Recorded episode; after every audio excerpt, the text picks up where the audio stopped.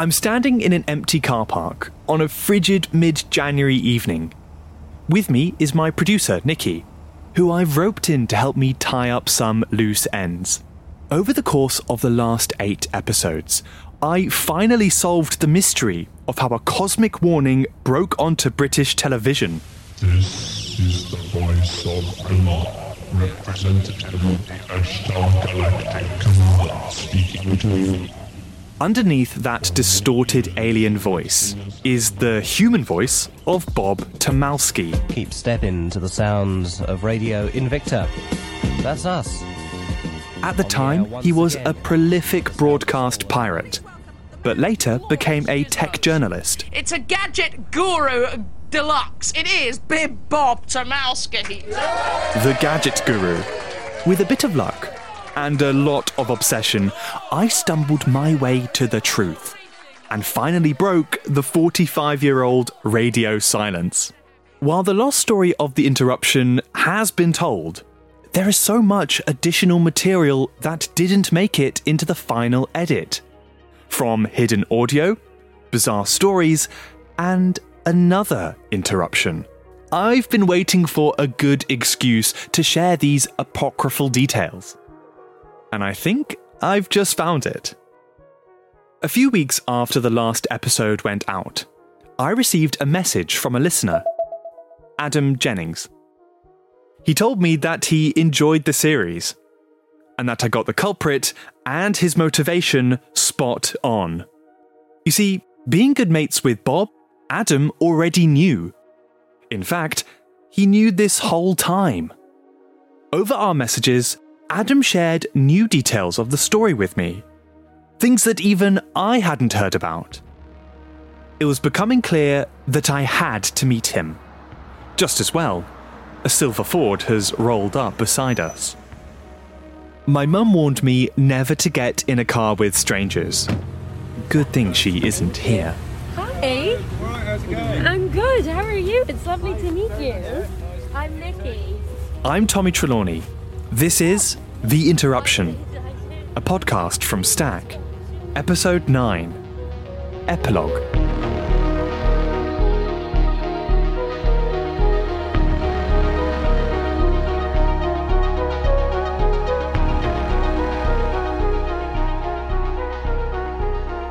Oh yeah, we got the recorder just stuck on. I think start from the beginning. We're in Adam's flat and are setting up the recording equipment. He's over in the kitchen, Do you have sugar at all? making us tea. I no, not for me. Just milk. Yeah, not for me. I'm the same. Uh, I started listening to pirate broadcasts, and sometimes there were recordings, and sometimes I wouldn't want to stay up, so I'll just put the tape on, record something, and then maybe listen to it later. Well, I've done this quite a few times, and I had this one cassette that I'd totally forgotten about. It was about six months after the broadcast went out that I actually played it back, and it was Bob. He was doing a little uh, broadcast, and he said if anybody wanted their help, here's my number six four six zero six nine four. Give it a call, and uh, the number. yeah. Oh my god, that's I know. amazing. I can still remember it. Yeah, I phoned it up. I thought, why not? And he answered, and he said, "Yeah, we're thinking of doing a, a little radio station. Do you want to help?" So I popped down, met him. Um, he showed me his place, showed me the uh, the things he had done before, told me about Radio Invicta, and, and that's how it started. Adam's apartment is full of stuff old collectibles, trinkets, and bits of refurbished tech. On one side of the room are shelves of sci fi memorabilia, from Matrix figurines I know kung fu. to a replica lightsaber.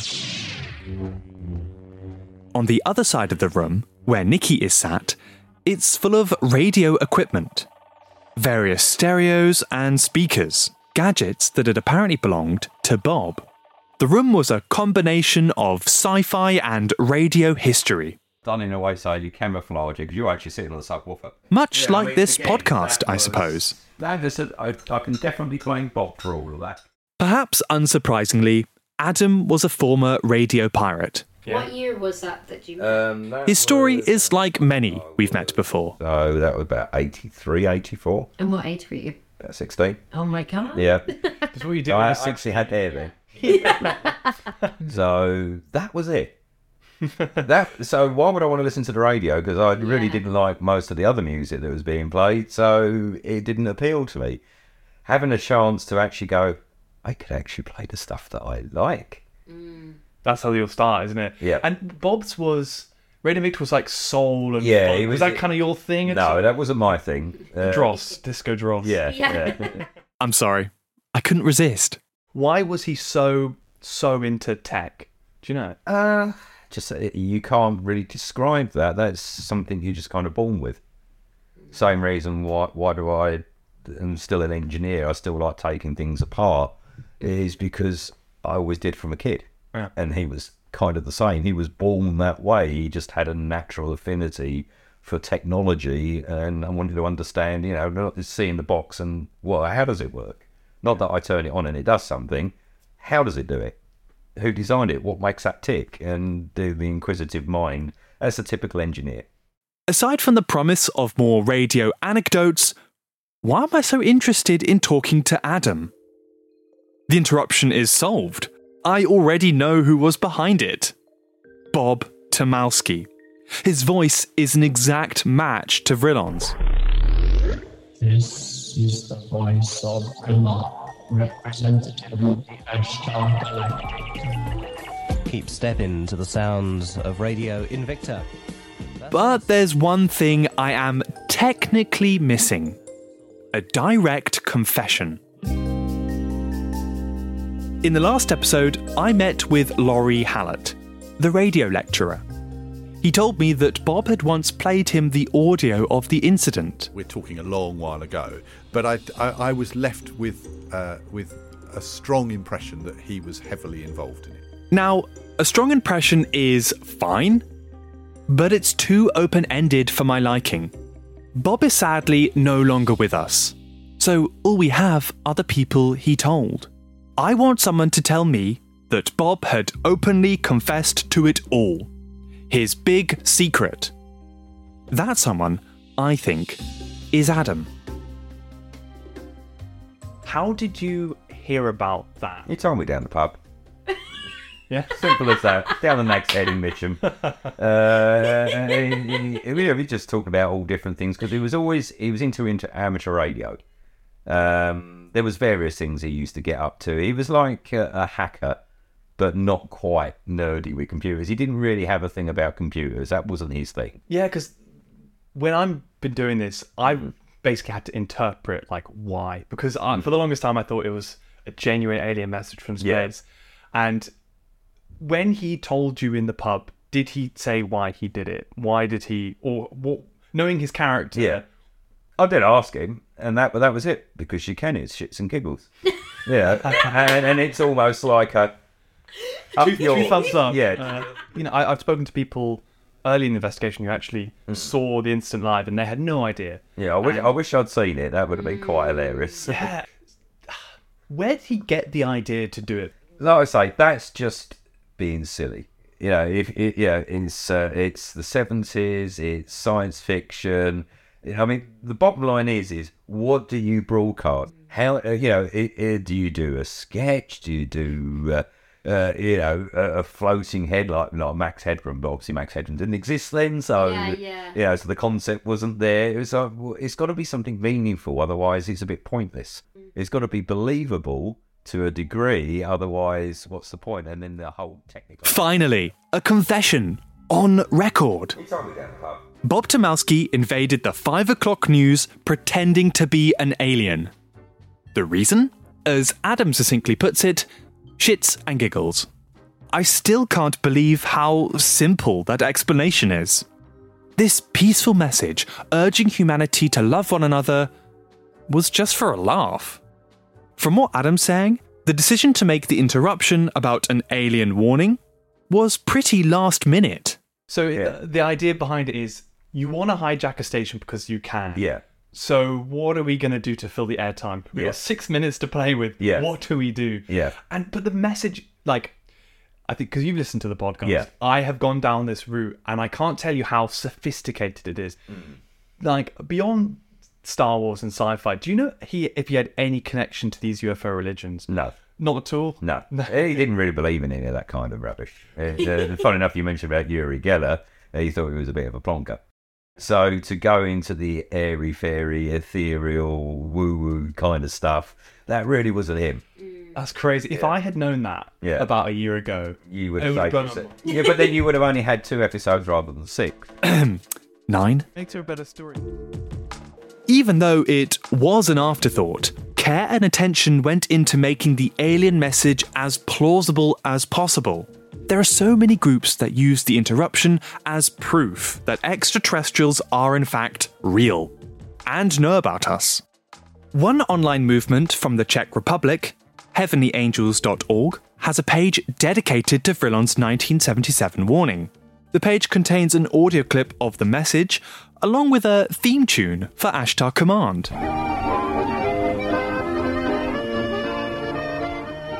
Connecting the interruption to UFO religions is an angle I explored thoroughly in the making of this podcast. But as you know, it didn't lead me to the final answer. And in hindsight, I was pretty far off. Because you, you heard it from the person who did it. Yeah. This message, the audio has had such a history. Pe- UFO groups use it as proof that aliens are real. Yeah. And they use it to prove that their religious beliefs. Yeah.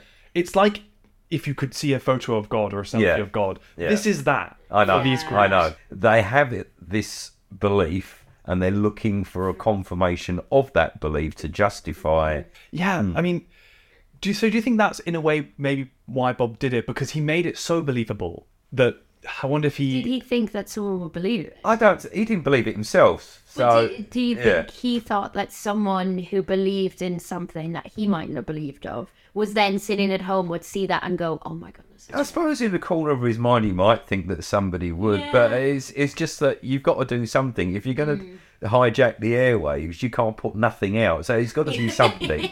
so it's got to be funny. Yeah. And from his perspective, it was hilarious. You know, and, I- and if and if people ended up believing it, it's even more funny. Yeah, if only they knew it was him putting a tape out Yeah. and, and it's just some guy Mitcham, having a little bit of a laugh after a few sherbets and thinking, yeah, this this this will wind up. And did he tell you after or before he did it? I was after. Yeah. So did he Yeah. do it by himself? Mm, That I'm not 100%. There's a few people. Although hijacking the Southern Television Network was alarmingly simple, Bob was unlikely to have done it totally alone. There are a few people of interest I have reached out to, a number of times, but they haven't responded. Bob seemed pretty candid about sharing this amongst the pirates who shared it to you. Yeah. Why has this not. Why has it taken 45 years for this to remain a secret? Because outside of your innate curiosity to find out about it, most people don't even know it happened. It's true. it's a very, very obscure So story. yeah, so nobody would be looking for something that they don't even know exists. Obviously, if it became a big thing and everybody knew about it, then everybody would start wanting to know more about it. But it didn't exist. It didn't happen. It was a brief five-minute thing in a small area of the UK that the government didn't even want to acknowledge existed, and it was dead and buried. So why did he stop the pirate? Uh, when uh, they changed the rules and it became a criminal rather than a civil offence, Okay. and then there was imprisonment, fines, confiscation of equipment. Where it was civil, it was a slap in the wrist to fine. You would get imprisoned, and you go off and do it again. And uh, so some of the pirates are earning money out of advertising. So, so that yeah, you take take rig away or buy another one tomorrow. Yeah, the, the when it becomes more personal and your livelihood's affected and you're going to prison, then it just wasn't worth it. And at that point, uh, he had just started getting into the journalism side of things. So that meant that if he did get arrested and did get prosecuted, he would obviously lose his job. And it was that side of his life was now starting to become uh, far more prominent than the radio side ever would. So having people find out about the interruption would have jeopardized his career. Yes. Yeah, at the time, obviously, when he was alive and he was still sort of going up the ranks and things like that. Did he ever get in trouble with the law? Because I remember you. Yeah. What's what's the story? Um, I mean, all pirate stations have all been done at some point. Have ended up at court, and then you know there's been a hearing and this, that, and the other.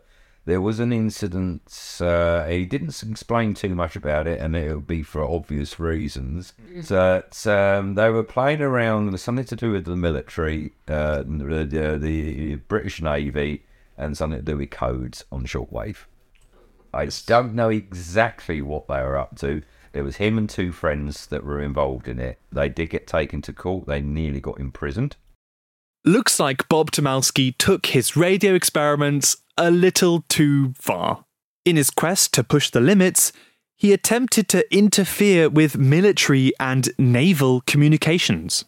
According to Adam, it landed him in court. Fortunately for Bob, he got away without a custodial sentence. Perhaps it's because these things are so difficult to actually prove.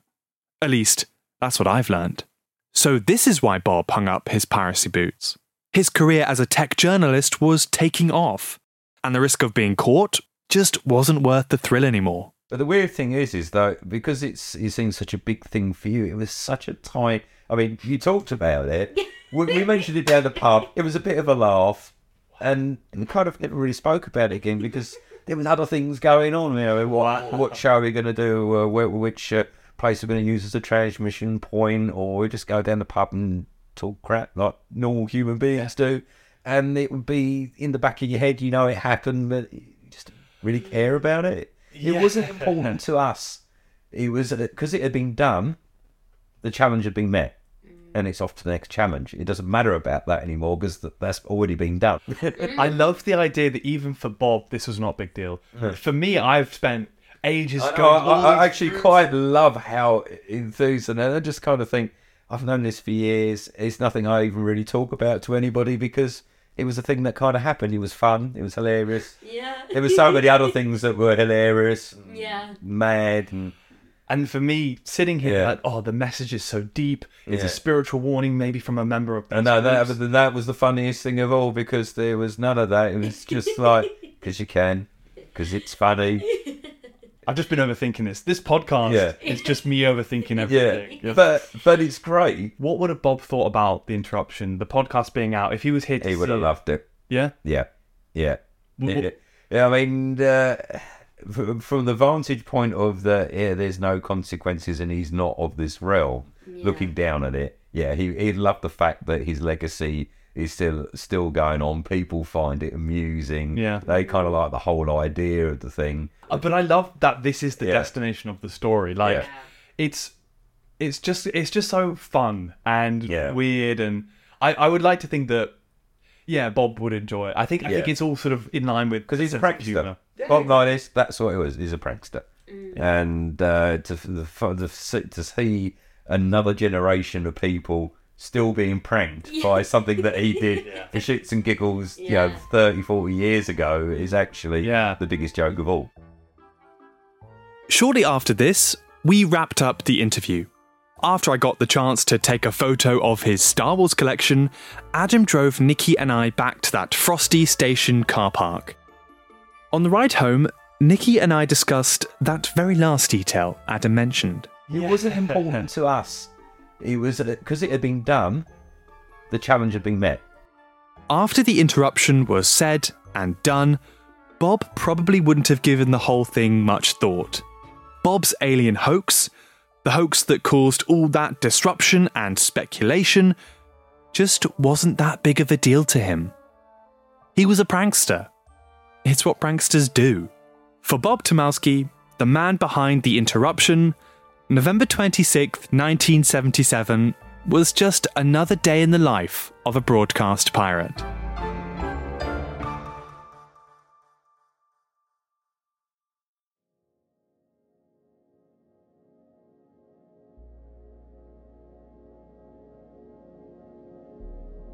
The conversation with Adam was well worth braving the cold for, and provided a neat opportunity to tie up some loose ends.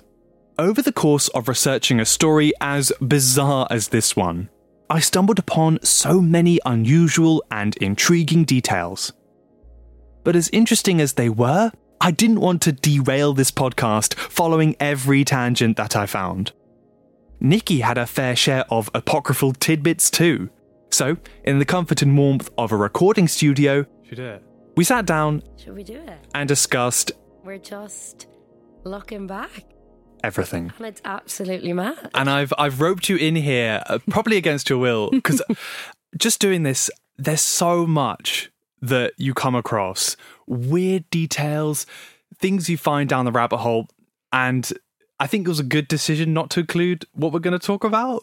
yeah, I I know why we did it, but even the things that didn't directly relate to the story are so interesting.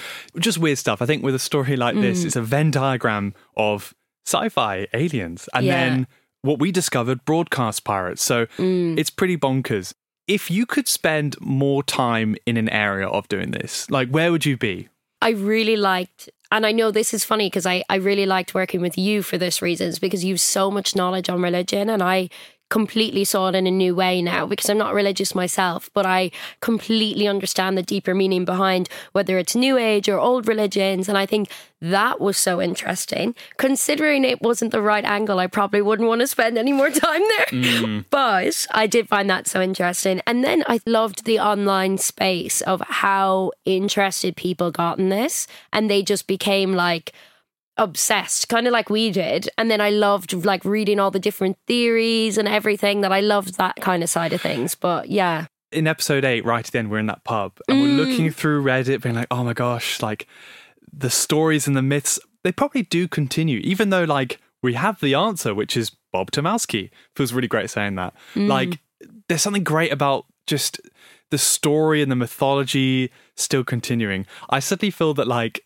doing this, it's a useful way to make my theology degree useful. And so I've been very uh, lucky to be indulged in UFO religions. And I've learned a huge amount too, like the word cult, like the C word. Mm. Like I probably going into this would have referred to UFO religions as UFO cults. And then speaking to like academics and professors that it's such a loaded term. It's such a word that can get weaponized. And I found that really fascinating. Yeah. So like I guess learning the language. Yeah. Yeah. I think even we were saying, like, when we got to the end, like, my background's in radio, like, religion is your background. And it's so funny how both of us learned so much outside of our realms of what was like what we usually would have thought of. So, like, even that itself, like, just because say UFO religions are different doesn't mean they're bad. And then also like finding out so much more about like radio pirates and like it made me have such a newfound appreciation for the job that I do and being able because that all started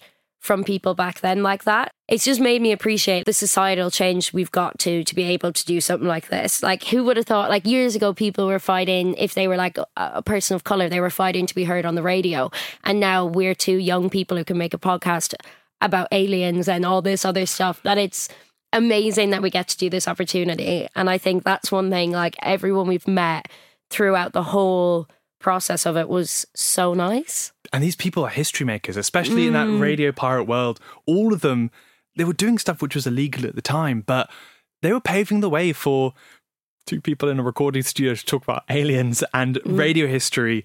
Something that just reminded what you were saying there was my background has been studying religions. Yours Mm. has been in radio. Again, it's that Venn diagram, but I think we're a good team, especially in in episode three.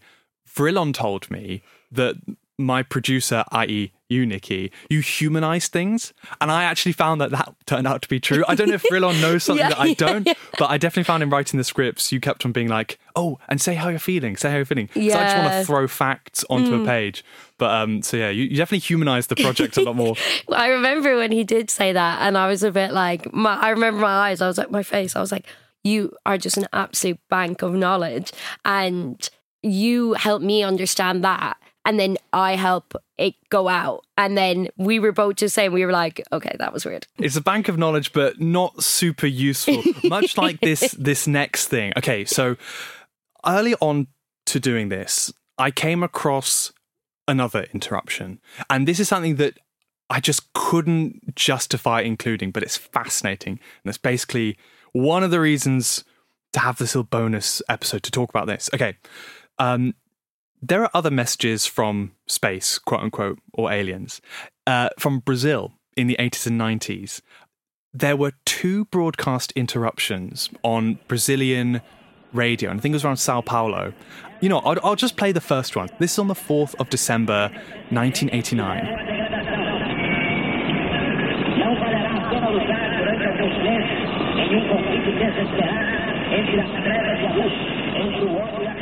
You can barely make out the person that's speaking, and it doesn't help us in Portuguese, but what do you think of that?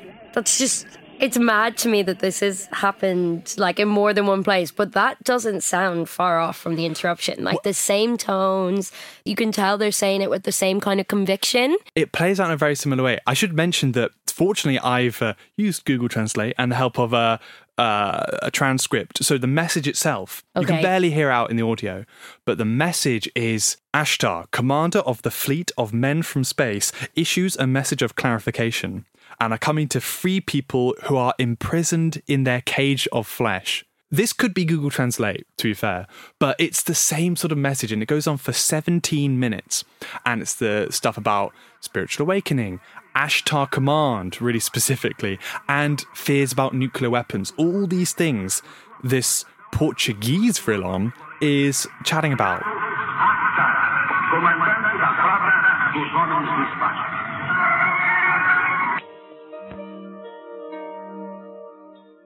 I came across this. Oh, this is like really down the rabbit hole. It was on a French article talking about this Portuguese mm-hmm. incident. And when I came across it, it made me believe, oh my gosh, there's a conspiracy going on. Yeah. Like another Ashtar message from the 80s and 90s, it's been honest. Yeah. Surely, just like we were down the rabbit hole or whichever, like word travels, like, could we say, considering that this was the first interruption in the UK, do we think that this is all because of what Bob did in 1977? See, that's the question. The, the actual, that message is so similar. This Like, is what I'm saying. that- and it's what? 10 years later?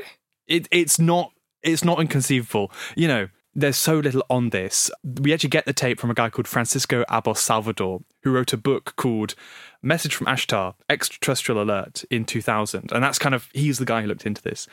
But I, I, I do think either these are people that believed in UFO religions, mm. or after the journey we've been on, it's probably a hoax. The thing is, it's funny because we we chatted about this with Adam and even with like the Aetherius Society, and I think sometimes like people are looking for something to justify their beliefs to an extent, and I think Bob's message was believable. We believed it. That if people who also believed in UFO religions heard that or heard word of mouth about it, they might be like, "Oh my god, this did happen." Okay, I want people to also believe in this. I'll maybe tell a white lie and construct a message and put it out, and maybe they'll get more followers. Yeah, it, it's a bit like a like a self fulfilling thing. Like um, speaking to Mikael Rothstein in episode two, he was saying it's a very pious fraud. You Mm. you you do it, you know, on behalf of the aliens, and then that clip, much like the Vrillon one in the seventies, that gets used by religious groups as evidence that their gods exist. Aliens are speaking, and well, in this case, it's Bob, which I, I, I, Mm. I mean, I've already mentioned, but it, it, it was such a U-turn, crazy thing that it was none of these religion stuff at all, and especially hearing this thing from Brazil. Probably the reason we didn't include it was just it would super complicate things. Yeah. It would involve a flight. So if there are you know listeners, specifically Portuguese-speaking listeners, who want a UFO crazy thing to do, look into this. Um, it's really fascinating. It story. is funny to think that, like, you know, we just don't know, but someone could have something similar to the interruption looking into that in Brazil, and we just don't know. Well, that in episode three, um, Stardog said, you know, we only hear about things because they're in English. The Mm. internet is largely, you know, well, the, I mean, the one we see is in English. So Mm. there are undoubtedly, you know, these interruptions just in languages that you Mm. know aren't available to us, Uh, and this is an example of it. Yeah, and I think it is one thing what what what got me is when you said that they said Ashtar as well, because how much did that word? Like we were thinking about it, we were reading manuscripts, like we were reading everything, trying to see what other people said, and then there's other people in, doing the same thing as Bob did, you do, using the same like group. That's just a bit like, oh wow, like you know, it's it's It is crazy. really- it, and it is stuff like this, like when you don't have an answer, like you just want to believe, oh, it's aliens. Aliens Mm. did this. It must be. Me Uh, and Tommie always said that if we didn't find out who did it, we'd be like, oh, well, it's fine that we can just say it was cosmic intelligence. It was cosmic intelligence. Where do you lie on the spectrum? Do you believe that there are aliens out there? Do you think they visited us, or are you pretty much like we are totally alone? I think, I think throughout this podcast, and I did, I think it would be naive, completely naive to say we're totally alone. Whether we have like people or not people, like other types of um, beings, shall we say, that are as intelligent as us or able to communicate in the same way as us, that I don't know. So I think like we're all products to a point of our circumstance that if we ever did meet aliens, they could talk completely different, they'll look completely different, there'll be a completely different stage of evolution to us.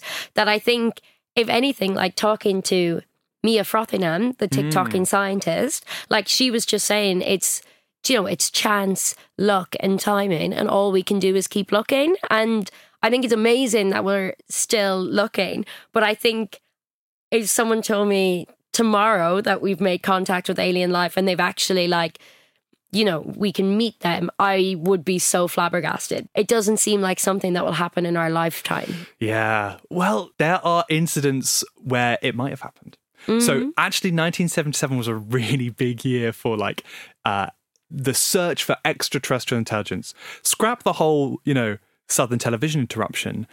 There was another radio signal called. Have you heard of something called the WOW signal? yes i have i have On the 15th of August 1977, the Mm. Big Ear Telescope in Ohio, which is sort of looking for like radio signals from outer space, got this really sharp, sudden signal, really strong. It could be traced from the constellation Sagittarius. So something was going on in Sagittarius. A beam of radio wave got to Earth, and you know there, there's a sort of a, a paper transcript of that signal, and someone writes, "Wow," because it's just this astonishing spike in activity, and people who sort of astrobiologists and people look into this, they might hold this up as like, oh yeah, this is an intelligence making connection with us. And you know, it could be that. It also could be um, like a comet or a supernova, you know, radio waves. But I like the idea that to hijack Southern television, you'd also need to use radio waves and how to Mhm. understand how that Yeah. works. And in the same year, Earth got a, some sort of radio signal from the stars. And I think it's funny because I always bring this back to Bob and the fact that that happened in August of that year. And then Bob did his alien themed transmission in November. Like he knew what he was doing. He, He was knew an what he was doing. ultimate prankster. Do you know what I mean? Like it's so interesting that he played on that. yeah, 77 was a big year. It was Star Wars, it was that wow signal. Also, um, we tried to contact aliens. Have you heard of the Voyager Golden Disc? Yes, and the little boy's voice. Hello from the children of planet Earth. It's a disc full of basically messages from us Earthlings in every different language. That is Nick Sagan, who's Carl Sagan's son. He's a famous um, uh, sort of science communicator. And it's sort of sounds of Earth, pictures of Earth, pictures of people eating to show how we like consume. and at the moment, it's Voyager 1 and 2, because they have two versions of this disc, are the furthest man made objects from our home planet. They're out there beyond the solar system at this point, and I love the thought that they will they're just this remnant, this souvenir that we humans once existed. Mm. Um, and it's got a record, quite literally, of us, just summed up into a golden disc. And it'd be amazing to think that that will land on some sort of faraway planet and the aliens will have a little record player. Yeah, just on hand. and they can sort of listen to people saying hi, not knowing on Earth what is going on, literally on Earth, I guess. it was not intentional. Um, And I think that was one really nice side of doing this podcast was getting to look into all of that because it's Yeah. kind of something that, you know, I always say like I'm quite small and I, I never look up. And I think you just need to look up and realize that you're, the world is so much bigger than you. Just the unfathomable size of the universe is it puts you into perspective it's quite frightening but also it's really exciting Yeah. and it will be awesome to know that we're not alone that's probably a question that might not get answered in our lifetimes if ever but Yeah. hey it's fun to dream Yeah, um, a hundred percent. but yeah i mean now that we're at the end of it How are you feeling? Do you know what? Going into this, it was obviously something or an area that I wasn't well versed in. And I think coming out of it, the story became amazing. We got pranked. We got pranked, Bob. Eh, yeah, like we got pranked. It was a double prank. But I also think that this story really opened up other avenues and other thought processes for me and even for listeners. All of these big things and these big questions we mightn't get answered, but I think it's really important to keep asking them and to keep looking into them and to keep like keeping your mind open. I really honestly couldn't have had a better time making the show and having such a nice ending to it, getting the final answer of who was behind it, getting that bow was just Mm. The perfect way to wrap it all up. So yeah. Even if Yeah. the bow is not the bow you're expecting. Yeah, it was not the bow we were expecting. but hey, bow's a bow. Exactly, But yeah, yeah. I um the thing I've really liked is um looking at the Wikipedia page because that's Mm. where I discovered the story.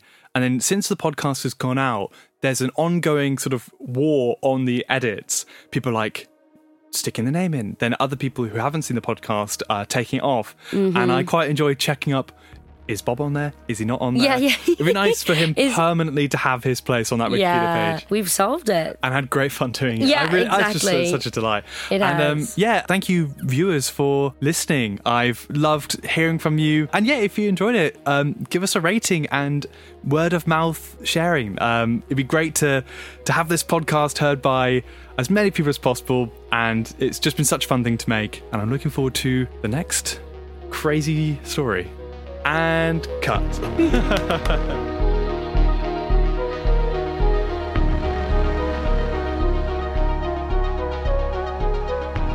The Interruption is Acast production, written and presented by me, Tommie Trelawney. It was produced and co written by Nicky Anderson. Sound design by Tom Wally. Executive production for Acast came from Luke Moore, Charlie Morgan, and John Teague.